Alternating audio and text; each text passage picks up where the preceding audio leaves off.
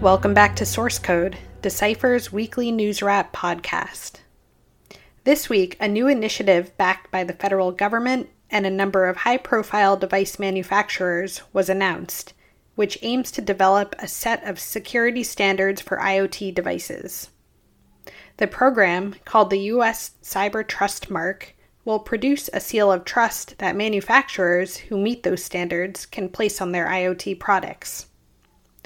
Although the program is mainly focused on consumer products, it will have some implications for SMBs, enterprises, and other organizations.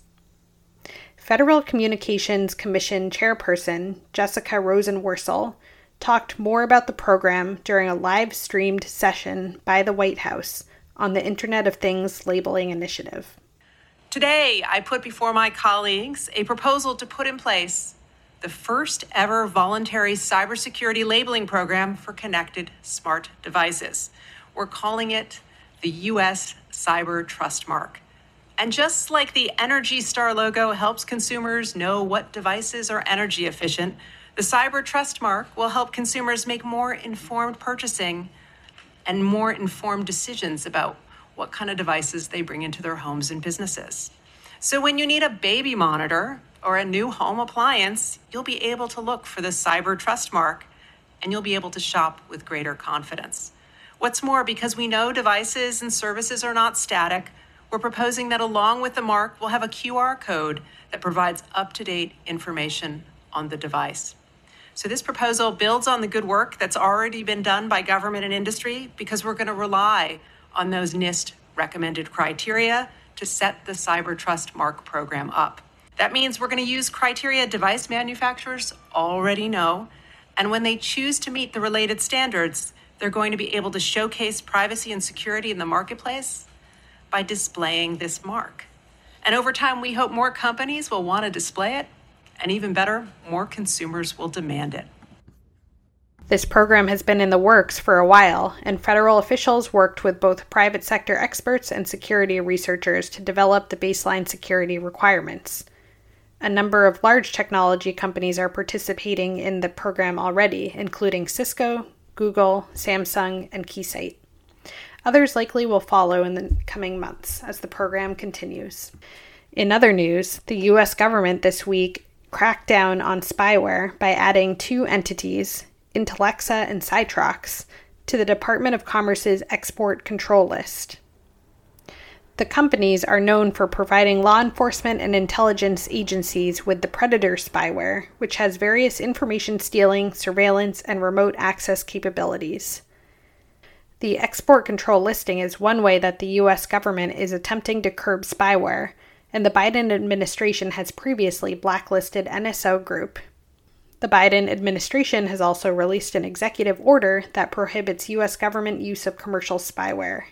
Meanwhile, many privacy experts have also advocated for a more drastic approach of a complete global moratorium on selling, transferring, and using spyware. This all comes as the spyware commercial market continues to explode and more and more companies selling spyware pop up.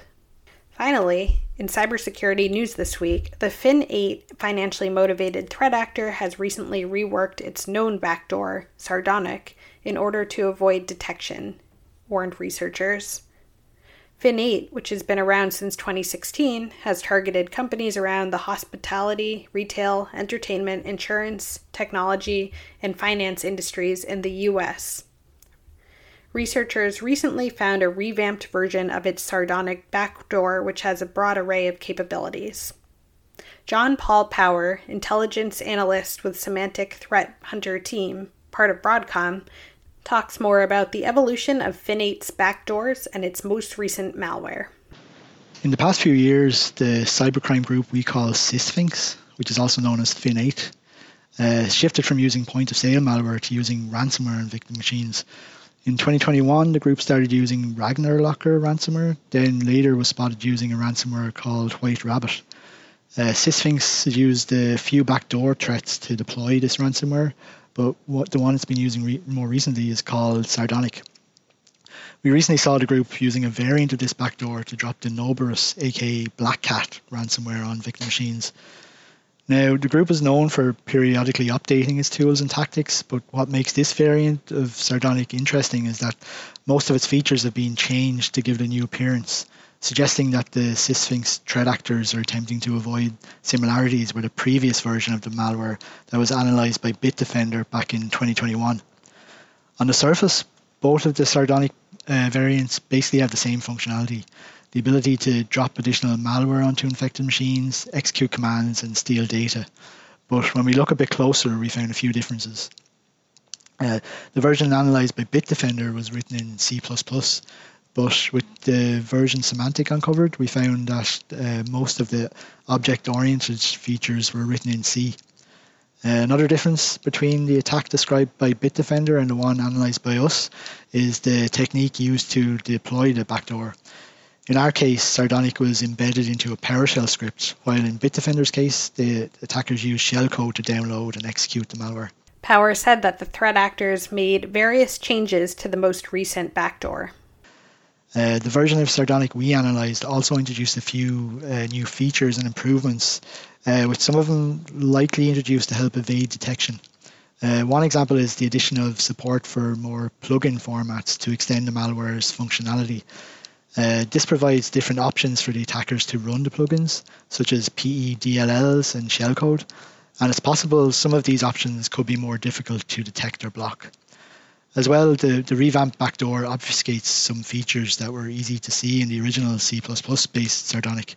For example, the C++ variant contains multiple strings in plain text that are obfuscated in the C coded version we analysed. Uh, Bitdefender also took advantage of certain metadata in the original samples to help with their analysis, uh, and these features were removed in the samples analysed by us.